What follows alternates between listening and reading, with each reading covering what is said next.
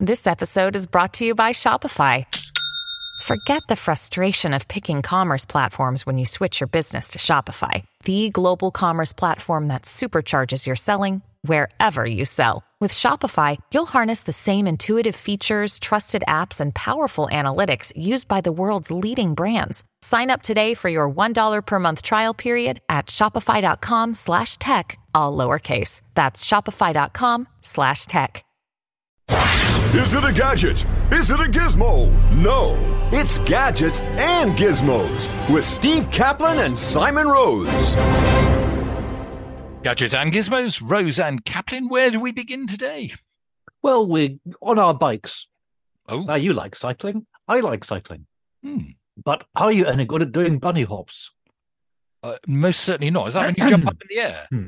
It's when you jump up in the air. No, I have never, never done one in my life. I had enough trouble just taking my hands off the handlebars when I was little.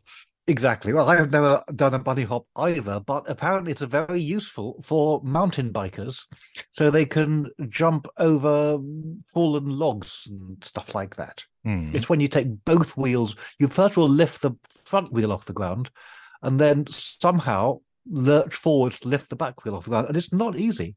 You know, I think it takes a lot of practice. I'm willing to believe you. Yes. So you can practice out in the street, but then you will, will uh, risk injuring yourself, or you can practice in your garage with Garage Bunny, or should I say Garage Bunny? Probably say Garage Bunny, since it's an American thing. Yes. And it is a stand that grasps the rear wheel and holds it steady. Mm. And it has sliders, and it can slide up and down by a, a couple of feet or so. Mm-hmm. So you can practice your bunny hops Uh, without falling off your bike. So you're getting one, are you? No, of course not. It's a ludicrous idea. It's also six hundred dollars, which is about five hundred quid, from ride like a ninja dot com. And if I, if I were the kind of person who wanted to ride like a ninja, then I might well go for it. But as I'm not, I'm going to think I'll give that one a little miss. Okay, well, let's uh, move on in that mm, case. No, so, I mean, you know, it could be very useful. It could be very useful. Altogether safer than falling off your bike, even if it is held by the back wheel. I'm sure I could still manage to fall off it. Is uh, V R headsets. And of course, with V R headsets, you could be anywhere you like in the world, or of course, not in the world. You could be on some alien planet blasting away mm-hmm. whatever aliens you choose. Mm. The problem with it is you've got the vision and you've got the sound, but you haven't got the touch. So various people have come up with haptic gloves, uh, as they're called, mm-hmm. which give you give you feedback. And the latest version are from a company called Fluid Reality. So people like Meta make haptic mm-hmm. gloves, but they have to be they're bulky and have to be wired into your gaming platform. Whereas these ones are wireless, and they're lightweight, and they're self-contained. And the way they work is absolutely ingenious. In each fingertip, there are one hundred sixty actuators. They are like tiny pixels, but they are pixels uh, that have bubbles that use electroosmosis to let fluid flow into those bubbles. Mm-hmm. And they can flow in and out, you know, very quickly. So you can feel not just pressure, but texture, because the, the different patterns on mm. each one. They reckon that you could play a virtual violin with these gloves, but you'd get oh. the feedback from pressing down each string. That's quite clever. It is quite clever, isn't it? I'm sure you could possibly also play a virtual ukulele if someone has yes, so far my, made my, a virtual ukulele. My mind had already made that leap, yes, but I'm... Um, Why? I'm not quite sure why you'd want to. I mean, I suppose you could you could play a virtual, really impressive ukulele you couldn't actually afford yourself, but... Or you could just slip on your V R headset when you're on the train journey, for example, and you could practice your ukulele without bothering anyone around you. Yes, and nobody would think it was at all unusual to watch nobody somebody... Nobody would think it was at all unusual. With anyway. V R glasses on, doing such a thing. uh, fluid reality dot com, if you like the sound of it. And uh, they haven't actually made them yet, of course. Well, they've, they've made prototypes, but they haven't started actually going into manufacture yet. But uh, quite a clever idea. Presumably, though, they have other quite serious applications, don't they? I mean, medicine seems to be using V R more and more, doesn't it? One would have thought that that could be very useful. Well, certainly, yes, yes. doctors could feel their way inside you without having to actually go inside you. Yes. Mm-hmm. I wonder if they could use it for prostate exams. Mind you, that would involve actually sticking a robot up your bottom first, which is probably worse than having a... I don't know. Yeah. Yes, I don't know. Yes, let's cease speculating about that let's and, and about move that. on. Let's move on. Uh, you know the ten c c song Rubber Bullets, I assume. Or uh, maybe it's yeah, a bit I too so. modern for you. No, no, ten c c. I was still still around then, yeah. You were, okay. Um, and it's about riot guns. And, of course, riot guns are used to incapacitate people in a non-lethal way. Mm. Uh, the trouble is, uh, if they hit someone in the head, they are going to be possibly not non-lethal mm. and might actually kill people, which is not, not a good thing. Introducing the Protector three oh three T, and you can tell how serious they are because both the P and the final R of Protector are capitals.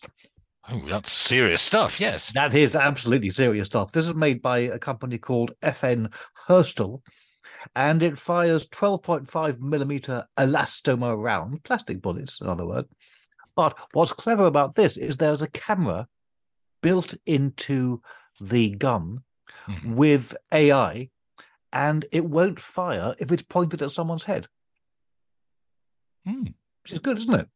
Yes. The camera also will record what uh, everything that's happening for court appearances or that's for, for, for later review, and you can go on to f n hurstel dot com where you'll be told the products shown as defense and law enforcement products on this website are restricted for military, law enforcement and special forces sales only. So it means you and I can't go and buy one, which is probably just as well. Actually. Yes, I'm not sure I would have very much use for one. Can't think, can't no, think that I would. No, I can't think I of one. Stuck in traffic jam. What well, I was about to say, yes, yes, on my bike in traffic. No, yes, yes, but you sort of need somehow to be fastened to the handlebars. Yes, more like yes. a sort of Spitfire's gun gun arrangement is what you want firing. That's put. Yes, get out of my way. Yes, perhaps not. Yes, perhaps, perhaps just not. as well. Yes, let's a have one of these pistol. before we progress. With a water pistol. Yeah.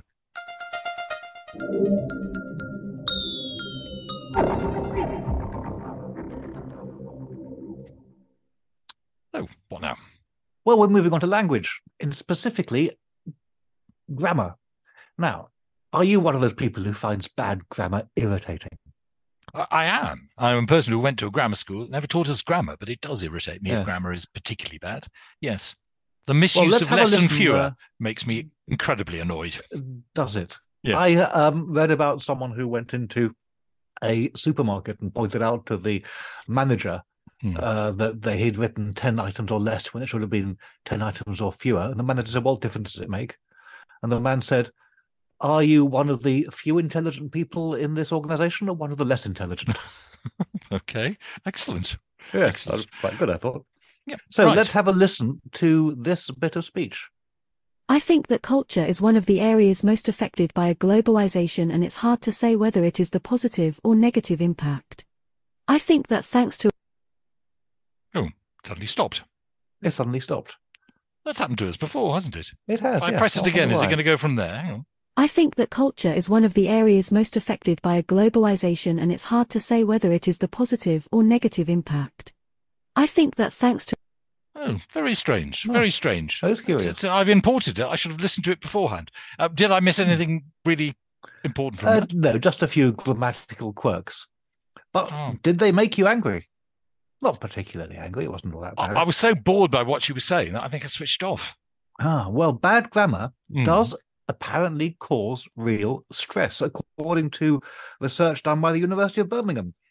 Uh, and they have been monitoring people's heart rate variability, which mm. is the interval between your heartbeats. And rather curiously, the intervals are variable when you're relaxed, but become more regular when you're stressed. Mm. And that's how they can tell that people are stressed. So they gave forty-one adults forty different samples of bad grammar, which were read by four different speakers. So these people had to listen to one hundred sixty samples in total, which, I mean, that'd be enough to make me boiling mad. I don't know about, uh, I don't know about the survey. And they discovered that, yes, in fact, the bad grammar does make your make your blood boil, and it makes you it makes you cross. This is research led by man called Dagmar Divyak, who is the Professorial Research Fellow in Cognitive Linguistics and Language Cognition at the University think, of Birmingham. I think Dagmar is a is a woman's name, isn't it? It certainly is. It could well be a woman's name. Yeah. Yes.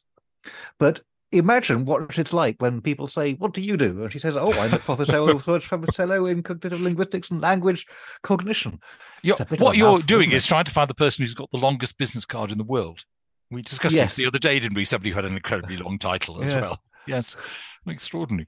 Um, well, it not only um, not only um, bad grammar makes people angry, but uh, I've been listening to an interesting program on um, on the radio about how. Um, Bland architecture, what what the designer um, is called a blandemic, is actually making people not just not just angry, but actually um, seriously ill in many cases. That the completely huh. anonymous architecture that's going up these days is actually very bad for us in so many ways. So really, yes, yes it's a very interesting program. Huh.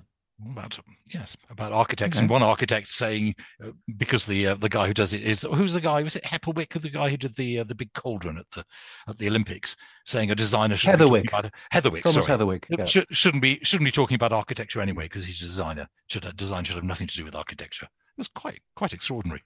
Ah. Anyway, I I recommend that to people. So bad grammar. Uh, we, of course, only ever use good grammar. Uh, we're going to pause for a moment. And when we come back, you can spot if either of us make any mistakes at all. But I can't believe we will. Mom deserves the best, and there's no better place to shop for Mother's Day than Whole Foods Market. They're your destination for unbeatable savings, from premium gifts to show-stopping flowers and irresistible desserts. Start by saving thirty-three percent with Prime on all body care and candles. Then get a fifteen-stem bunch of tulips for just nine ninety-nine each with Prime. Round out Mom's menu with festive rosé, irresistible berry chantilly cake, and more special treats. Come celebrate Mother's Day at Whole Foods Market. Sharing ideas about money. This is Share Radio.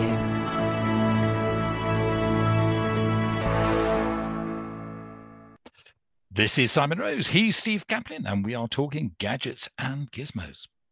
And we are talking about electric cars, as we so often do on the mm-hmm. programme. This time we're talking about the problems with mm-hmm. electric cars.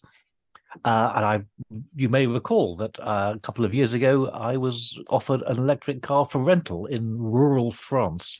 I do recall. Which was a complete disaster. Trying to find somewhere to charge it. Mm. Um, someone told me that Lidl was the place to go and charge your electric cars. So I went there and there was indeed an electric charging machine there. And there was a link to the page on the Lidl website where you could start charging. Page not found. Oh. There was also a link to an app that you could download from people who made the charger, and I downloaded the app, which then told me that my nearest charging point was in Reykjavik. Wow. That's wow, a little, indeed. little hard to get to from rural France. A little hard, and I didn't have enough charge to get there. Yeah.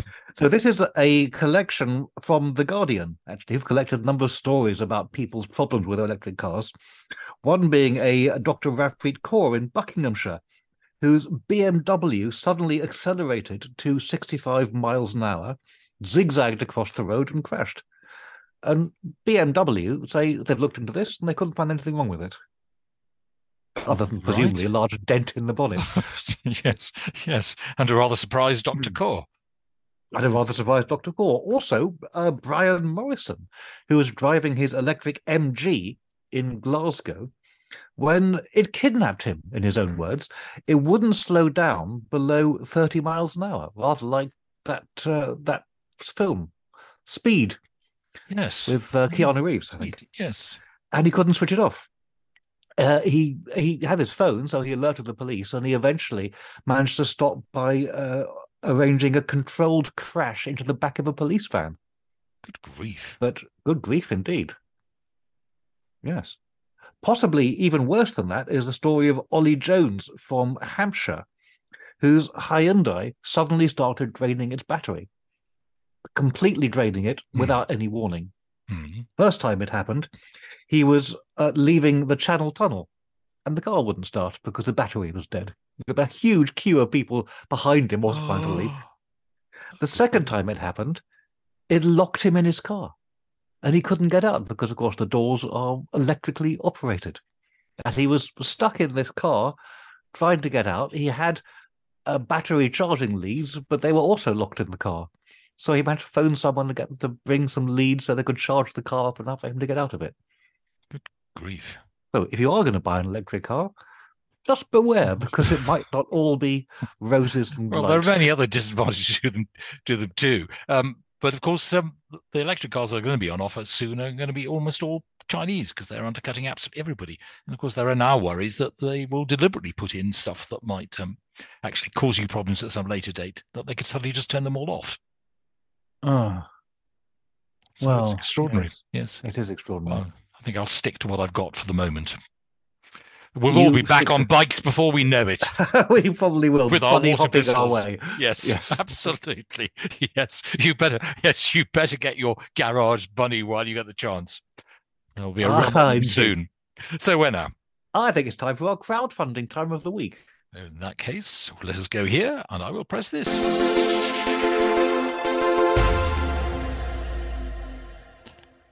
So standing desks are, I'm told, very popular these days. I couldn't imagine using one myself, but they are popular. Mm-hmm. And some standing desks go up and down so that you can sit or that you can stand. But if, of course, mm-hmm. if you stand, then you've got to push your chair out of the way while you're standing and so on. But for standing desks that are just vertical, how do you use them if you don't want to stand up all day? Well, you could get a chair, a high chair, that you could sit at and then push it out of the way, hop down from it.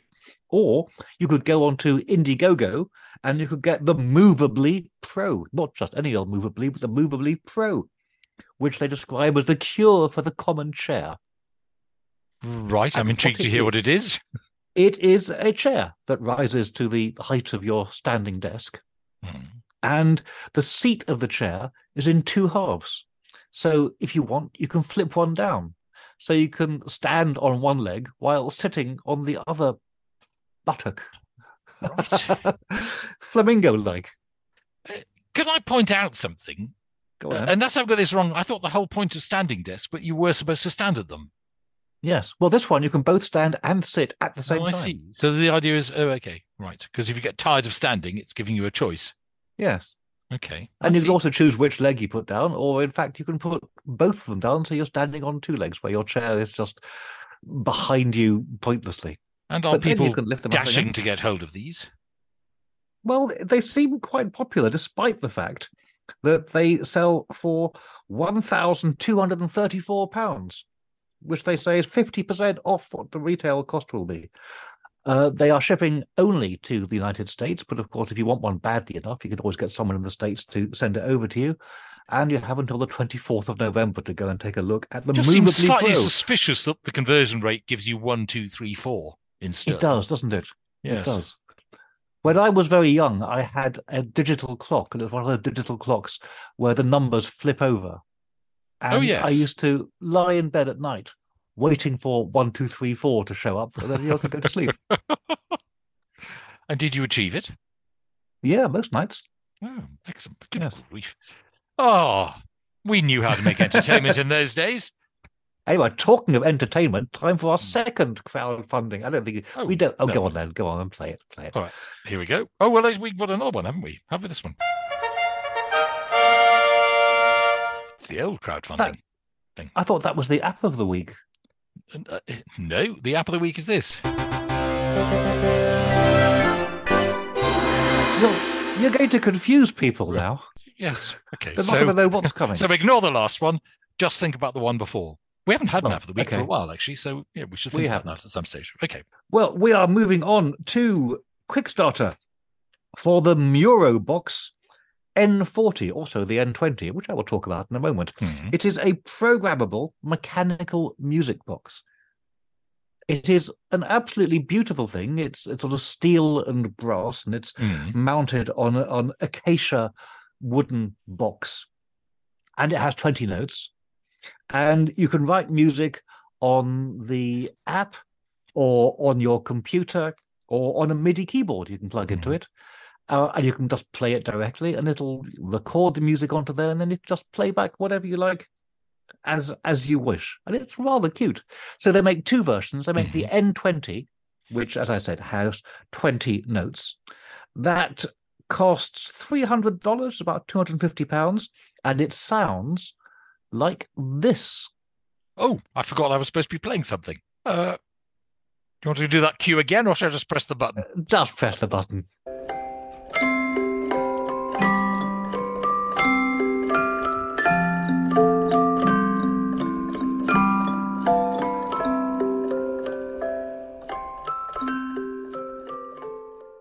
That's rather lovely. It certainly sounds exactly like a music lovely. box you used to, yes.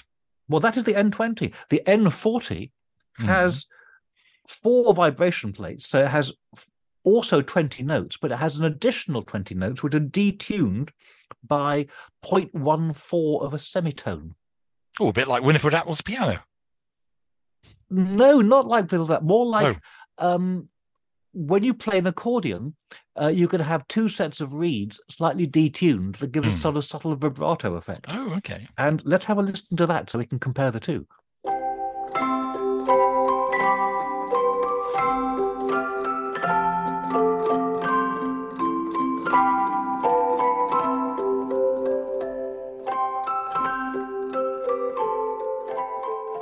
Oh, so yes, it's not an honky-tonk effect at all, but uh, yes, that's, it's, but it's lovely, much richer.